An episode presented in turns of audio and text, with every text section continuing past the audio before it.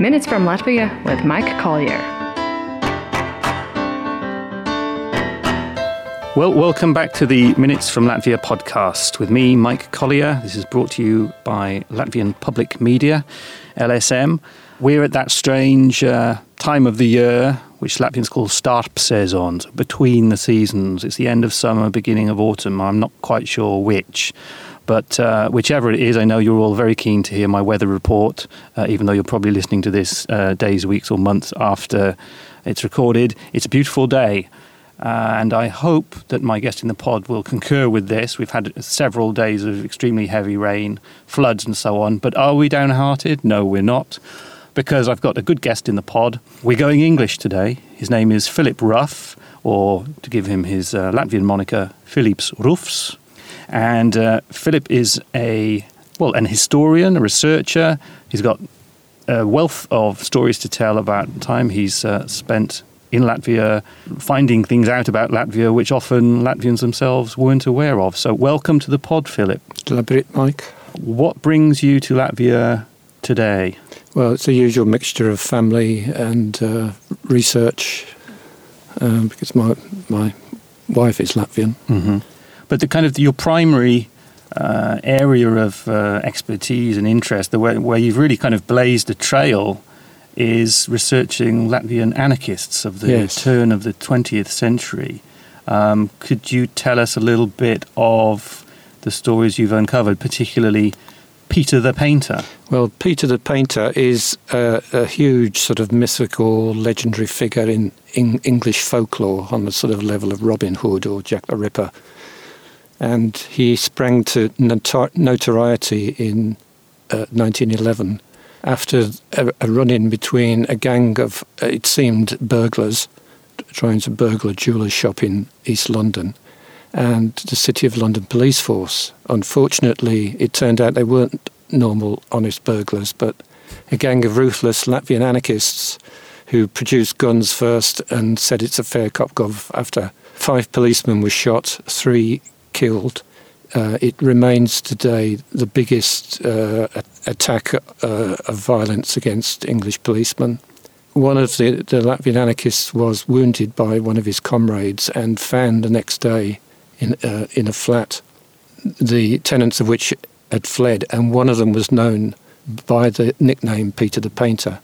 And well, a couple of obvious questions for, for, for those who don't know the story is what were they doing in England in the first place, and why was he called Peter the Painter? Yes, ba- well, basically, that um, as Latvian uh, listeners may know, there had been a, a, a revolution in the Baltic in 1905 against the Tsarist Empire, and this had been brutally repressed at the end of 1905, which produced a, a huge diaspora, about 5,000 strong westwards. And these former revolutionaries who had been urban and rural guerrillas in Latvia, con- some of them continued their activities in the Baltic and f- in the form of armed resistance. And they financed that armed resistance against Russian state terrorism by making what they called expropriations, which we'd simply call robberies. There was a series of robberies between 1908 and 1910 throughout England and Scotland uh, and America, which financed the production of revolutionary material that was shipped back to the Baltic and the purchase of arms, which was smuggled into the Baltic aboard ships uh, to continue this wave of armed resistance that uh, followed the crushing of the 1905 revolution.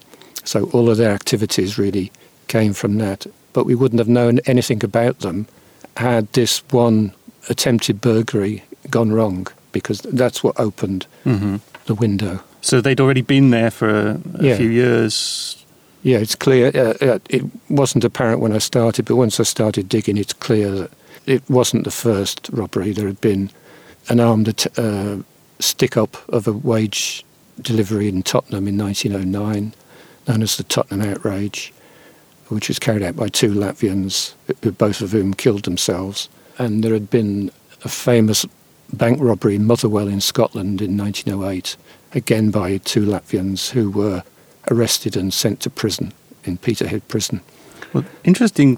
One of the interesting things that, that, that occurs to me is that You know, we don't actually know very much about turn of the century anarchism, you know, as a as a layman, really. But but what you do tend to think is, well, they're kind of ideological fanatics, or they're ideologically driven. What you're saying suggests that actually they were economically driven in order to serve ideological ends, you know, elsewhere. So it wasn't that they were actually you know, attacking the British establishment as such. They were using economic resources which were available to try and overthrow Tsarism, presumably. Yeah, yeah, well, they certainly were revolutionaries. They wanted to see an end to the Russian Empire. And in, in that sense, they wanted what became Latvia and Estonia to, to be independent because that, they saw that as the first step to a social revolution. Mm-hmm. And you couldn't have a social revolution without a national independence. But the terrorist at the time was Tsar Nicholas, and it, the indiscriminate violence was very much the Russian state. Um, 19,000 tr- armed troops were uh, unleashed on Latvia at the end of 1905 to devastating effect. So I think you should see the Latvian anarchists of the time as the sort of uh, equivalent of the French resistance in the Second World War or the mm. Danish resistance. They were simply uh, defending themselves and, and uh, the Latvian population from a campaign of armed violence waged by the Russian army. But if their aim was, uh, you know, independent Latvia, we, you've kind of answered this question, but I'm going to ask it anyway. Why are they categorized as, you know, anarchists rather than, say, nationalists or? Uh, they wouldn't have seen themselves as nationalists. They, they saw themselves as social revolutionaries. They simply noted as a matter of fact that you couldn't have a social revolution when you were still part of an imperial empire. So th- they wanted a, a, revolution in what became Latvia. Mm. Um, so how did they differ from from you know communists and so well, forth who were? Yeah, they called themselves anarchist communists, um, which today has a different connotation than it did then. Then it simply meant they adhered to a, a variety of libertarian communism espoused by people like Peter Kropotkin, yeah. uh, the author of Mutual Aid and a, a number of other scholarly works written to demonstrate how anarchism would be possible as a social system in uh, uh, as an alternative to what existed at the time. So they certainly were ideological. They, they translated Kropotkin into Latvian. And they published Kropotkin, so they they weren't mindless thugs. Yeah, they had a definite ideology. Uh, they simply wanted a Latvia that was organised to the point where they didn't need a government that uh, in one article that they published, they said we're against the Tsar, we're against the Constitutional Assembly, that would be a Latvian one, we're against the rule of the Central Committee, that was a dig at the Latvian Social Democrats. We want the working class to take over everything. And is there any measure of how much support they had within the Latvian population at large at this time? As well, uh, the short answer is no, but the long answer is yes. because it's impossible to gauge what level of support Latvian anarchists had. Yeah. Because they, did, they didn't do any polls. But it is possible to, to say uh, categorically that the majority of Latvians in Latvia in 1905 and, sub- and subsequent to the independence of Latvia uh, were very much in support of the 1905 revolution. So, in that sense, what began as a social struggle with strikes for better pay and conditions became effectively a national mm. revolution in response to the uh, repression waged against that struggle by well, I guess that state. E- even though the 1905 revolution you know, didn't succeed as such, it did show that you could kind of get within touching distance, didn't it? So that must have sort of added impetus. Yes, and this, this led directly to the emergence of a Latvian anarchist movement because these revolutionaries, the, the, the generation of people I focus on in my book as a convenient hook to examine the social history of Latvia, all came out of the Latvian Social Democratic Workers' Party. But it, at the, about the same time that the revolution was being crushed by the Russians, the Latvian party made a dramatic change and they went from a policy of armed struggle forced upon them by the social conditions to a line that, okay, we, the armed struggle has gone as far as it can go. We can't uh, succeed as an insurgency, we will affiliate the Russian Social Democratic Labour Party, despite the fact that the Russian party was more than half the size of the Latvian party. The Latvians had 13,000 members. The Russian Social Democratic Labour Party had 6,000 members, a go figure. And, but both of which, and, incidentally, are way, way higher than any party in Latvia can currently boast uh, yeah. today. Uh, and um, we'll also adopt the Russian party's platform, which is support entry into the the new Duma, the parliament that the Tsar has granted in response to the revolution, and will pursue the uh, evolutionary role of achieving socialism via parliament. Well, you mentioned uh, your book. Uh, could you tell us um, what it is and uh, the process of writing it? I think is very, very interesting. You've told me previously. It's called Pastavu Liesma Debesis. It's called in Latvian Pastavu Liesma Debesis, which is taken from a Latvian poem by Vizma Belševica. In English, it's simply called A Towering Flame, the life of and the life and times of Peter the Painter. So, can you just give us a potted biography of Peter then? Because he's an incredibly charismatic figure, uh, helped um, by the fact that he has these kind of film star good looks. Yeah, if you sort of cross David Beckham with the Scarlet Pimpernel, that, that's about him. But uh, basically, he was a young uh, guy. He grew up in the Saldus Talsi Kuldiga triangle. Unusually well educated for a farmer's son. His his family were uh, Latvian farmers in around Saldus and Talsi, and uh, he went to prestigious German gymnasium in Kuldiga, which at the time was usually preserved for the sons of German barons, and became one of the founders of the Talsi branch of the Latvian Social Democrats in, I think, 1903, 1902, 1903.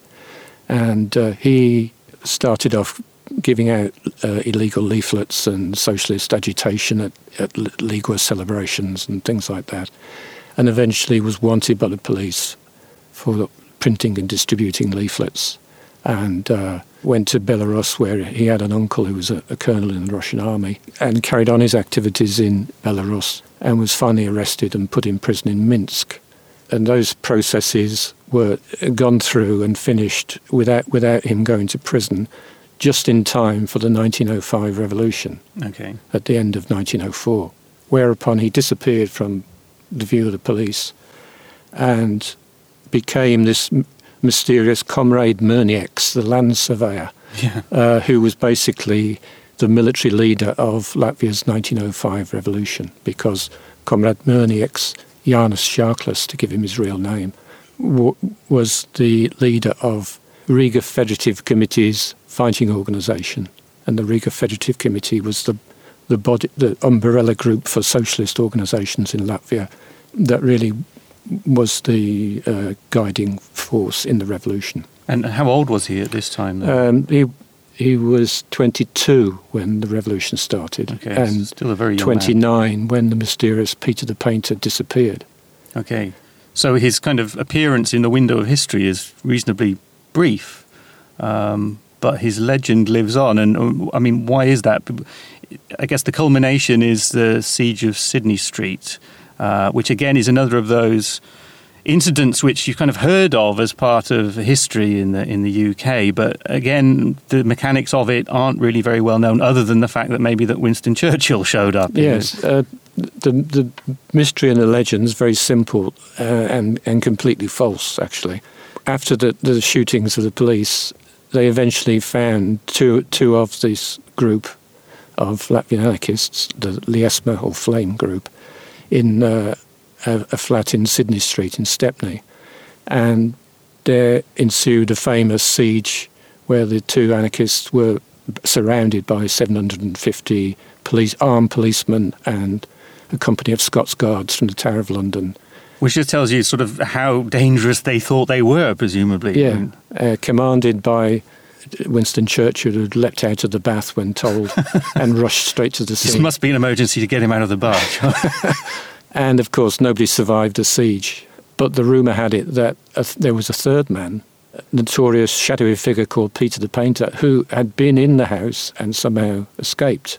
Well, what more do you need for a legend? Yeah. And there was a famous wanted poster, £500 wanted for information leading to the capture of Peter Piatkov, known as Peter the Painter.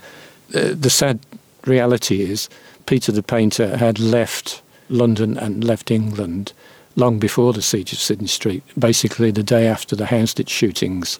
He borrowed half a crown off a friend and uh, got on a ferry to Belgium and uh, went to Paris and ended up in Switzerland. So, firstly, he wasn't there. Secondly, he wasn't present at the Houndsditch shootings. And thirdly, although the police had announced this big splash for Mr. Big, quietly, without announcing it in the press, they dropped him from the case because it quickly became apparent that he wasn't at Houndsditch, he wasn't at Sydney Street, there was no evidence against him. And at every stage subsequently in the future, when foreign police forces said, as they regularly did, oh, we think we've found Peter the Painter. Right. What would you like us to do about it? The answer in private police communications was always in, insufficient evidence to proceed, uh, please don't do anything. I mean, do you think he served any purpose, even in his absence, as a kind of uh, bogeyman or as a, you know, Carlos uh, the Jackal well, type I, figure? I see the siege of Sydney Street and the myth of Peter the Painter as a hook in which to hang on this bigger, more important story, which is the 1905 revolution in Latvia, in which Jānis Žāklis was a major figure, absolutely major, and subsequent social history of Latvia. And in that wider story, which is basically what the book, my book tackles, as distinct from the English versions, which treat the stories as a true crime thriller, mm. uh, the London events really are nothing but a footnote. Right. But the, the much more important, exciting events happened in Latvia.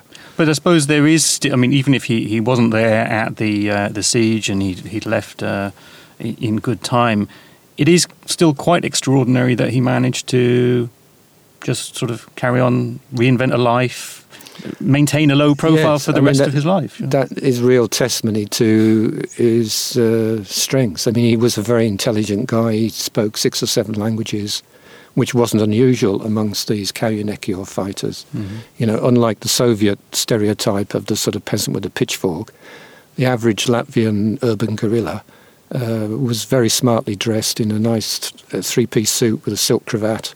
Yes, it's really worth and, checking out some and, of the pictures you've uncovered. They're amazing. Spoke three or four or five or six languages. Travelled to America, Paris, Berlin, London, you know, routinely yeah. on the, during the, the activities, gun smuggling and so on. Um, very intelligent people. And Jānis Žāklis, um, in 1913, by which time he was living in Switzerland, decided I, I want to emigrate to Australia and start a new life, which is actually quite a mature decision when all of your friends and comrades are either dead or in prison, mm. and uh, you know you believe yourself uh, to be the most wanted anarchist in the world, wanted for murder, and will hang in England. Of course, he didn't know that he none of that was true. Mm. He he thought for the rest of his life, I can't come out of the woodwork because I'll hang. In fact, he, he would have just had a normal life because no, the only thing he was wanted for then was failure to appear uh, for enlistment into the Russian army in 1905. Okay. Which would we probably forgive him for. You know, by the time of an independent Latvia, that uh, that was uh, more likely to have you clapped on the back as a hero rather than clapped in jail as a villain. So and he could have had in, a normal life. In contrast with modern times as well, uh, it's quite surprising that uh, he, he, he didn't take the opportunity to write a kiss and tell biography at, oh. at, the end of his life. He, he decided to emigrate to Australia and have another life and not be found. And that's exactly what he succeeded in doing because I can prove he went to Australia and I can prove he had an, uh, an Australian family with no Latvian connections that uh, knew only that, uh, oh, uh, great great granddad was a revolutionary in Latvia and did, a lot of exciting things, but doesn't like to talk about it. And uh, please don't ask him because it's taboo. Don't ask him. And that family, uh, Australian family, is still there. The mystery continues because I still haven't haven't found out what name they're living under.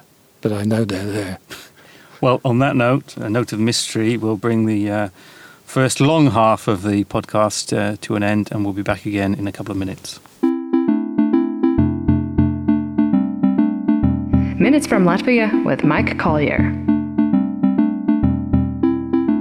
Well, welcome back to the Minutes from Latvia podcast. My name is Mike Collier. This is brought to you by Latvian Public Media, LSM, and I'm joined in the pod by Philip Ruff, uh, who's been telling us some fascinating history about uh, Peter the Painter, anarchism, and the 1905 revolution uh, in Latvia. Um, it was a couple of years ago, Philip, I saw you giving a lecture at the Stockholm School of Economics here in, uh, here in, in Latvia. Um, in fact, it was February 2015 and it was on a subject which I mean, it's a shame you don't give a reprise of that today. I think because uh, you seem to have been at least two years ahead of everyone else. The subject was. Uh, well, essentially, sort of partisan activity, uh, resistance, civil resistance to occupying forces. Again, kind of based on your researches into uh, revolutionary activity, but also bringing in interesting examples from, for example, uh, British attempts to prepare for the Nazi invasion and so on. Everyone seems to be talking about this now, so I just wondered if you could give us, again, a, a, sort of brief version of uh, what you found and what your recommendations as far as resistance to any possible future military occupation threat might be. Yeah, at the time I, I gave the, the talk, uh, I was seriously worried that uh, Mr. Putin uh, had serious plans to come into Latvia. And, and I thought, uh, and I think it was more of a threat then than it is now, because that was before the NATO forward contingents had been yeah. Dropped in. Uh, which enhanced a, a forward presence. a considerable um, amount of time to do that because you don't move tanks quickly. Um, and uh, so I thought, what what happens if if Russian fo- uh, armed forces suddenly appear in Riga, which was then a, a, a, possibility, and it struck me very strongly that there was a, a big parallel between that situation and the situation that the Latvian anarchists had to deal with in the f- fallout after the failure of the 1905 revolution when their activities were based on civil and partisan resistance in much the same way that uh, happened in Latvia after the end of the Second World War with the Mežabrāļi, the, the Forest Brothers experience. Though it's interesting to note the first use of the term Mežabrāļi was in the 1905 revolution when oh really? effectively they were the, it was the same thing. It was operating as a guerrilla fighter in the countryside. And when I looked at uh, the Mežabrāļi post World War II experience there was a crucial difference. And that was the people who became Mežabrāļi, a large proportion of which had been conscripted into the German armed forces and were forced to go to the forest as the only real alternative to being shipped off to the Gulag or executed by the, by the victorious Soviet occupation, they chose to try and construct an armed resistance on conventional military lines they they wanted to put together regiments with a hierarchy and generals, and you find the first thing they did was to write their aims and principles and have yeah. big arguments about what are our aims and principles and who's going to be the general and who's going to be the captain and who's going to make the tea. And instead of saying where do we get guns from, how do we organise against infiltration effectively, what form of uh, armed operations can we mount against an occupant? That was uh, uh, because, of course, the World War II Latvian resistance had been fed fairy tale by the British and Americans that hold on, boys, help is coming. Yeah. And uh, while they were fighting for their lives in the forests of, of Latvia, Ch- Churchill and Roosevelt was busy selling the Baltics down the Swanee to uh, Stalin at Yalta. So uh, that was a very tragic episode. And I thought, well, if this is going to happen again, as it seemed to me it might, what's a better way of doing it? And it, it was obvious to me that the anarchist way of independent uh, affinity groups, as they're known within the anarchist movement, which are basically groups of friends who you know and trust and are on the same wavelength with, they can operate independently. All they need is to get arms. And of course, the biggest uh, problem with the post war measure Mežabrāļi was KGB infiltration, Mm. and would be again if there was any uh, repeat of the Donbass sc- scenario in the Baltic. Yeah, I should just just uh, interject at this point that uh, we do have a series on uh, the LSM English site at the moment, which is um, retrieving uh, pieces of the CIA archives which uh, uh, concern the Mežabrāļi and the resistance, and it does kind of support um, what you're saying about infiltration, about not really, you know, despite the apparent rigid discipline and so on, the fact that this wasn't always hugely effective. So it's worth um, if you if you're interested in this subject, then please check out some of the uh, the um, features that we've produced in recent weeks on this. And, and the anarchist, specifically anarchist component in this is the idea that when your country is occupied and the government stru- structures break down, uh, despite the fact that the governments will still try and maintain a monopoly of legitimate violence, that is, the state, the armed forces, the police, you know, there are certain legally sanctioned people who can carry lethal weapons. Um, that all goes out of the window when the country's occupied. And you're back in a situation of the French resistance or the Baltic after 1905, when, or Ukraine uh, in 2014, when the bulk of the fighting is not done by the army, the bulk of the fighting is done by the civil population. But That's particularly apparent in Ukraine, where they formed volunteer battalions, which did most of the fighting against these little green men. Hmm. I thought one of the one of the other things from your lecture that still resonated with me was when you, you, you said that okay the Mežabrāļi this rural rural based force and you were you were saying that a far more effective uh, sort of modus operandi is something like the IRA Yeah. were doing during the during the 70s where it's urban where it's much easier to get lost in a city rather than in the forest which it seems counterintuitive but- Yeah, well, in the forest, unfortunately, technology has marched on, and uh, it's possible now for uh, a counter guerrilla force to fly over the forest with heat-seeking uh, imagery and find exactly where Yeah. where the bunkers are and where the, the, the rural guerrillas are hiding under a bush. So, it's it's much easier to get lost in a crowd than to get lost in a, a, an empty forest.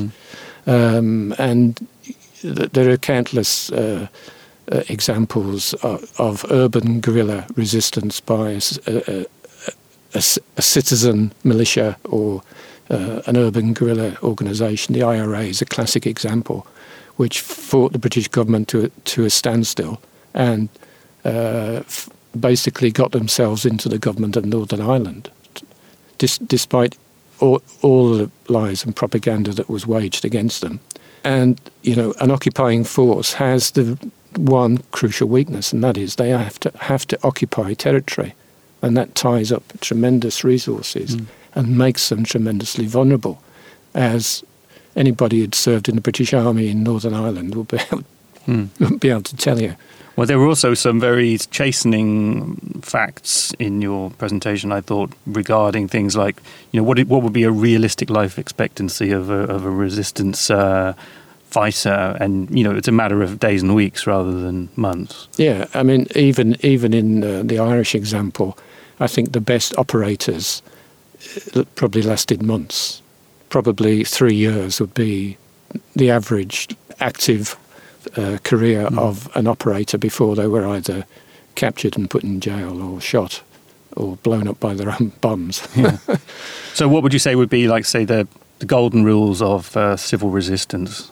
you, you have to replace the, loss, the losses, which is why the insurgency in Northern Ireland continued because they lost thousands of men. Thousands of men were imprisoned on, on you know on both sides, on the loyalist mm. and the Rep- Republican side.